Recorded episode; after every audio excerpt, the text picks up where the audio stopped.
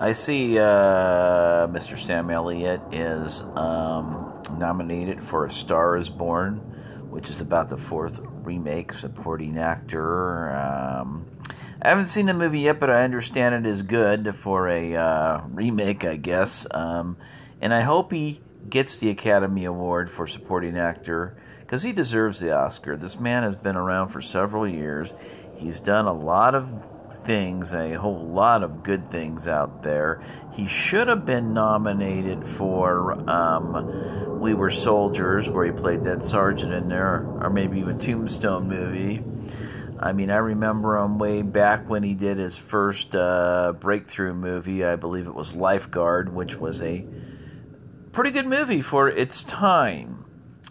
And um, the thing is, about the Academy Awards, they're kind of leftist, you know, uh, and, and, I'm not sorry to say this, they are. Now, Mr. Elliott, I believe he's more of right to center. So if they don't give it to him, because of that reason, but he deserves it and they should give it to him. The man's 74 years old now and he's done a lot of things. So let's be rooting for him when that day comes. Congratulations on your nomination, Mr. Sam Elliott, and I hope you win it.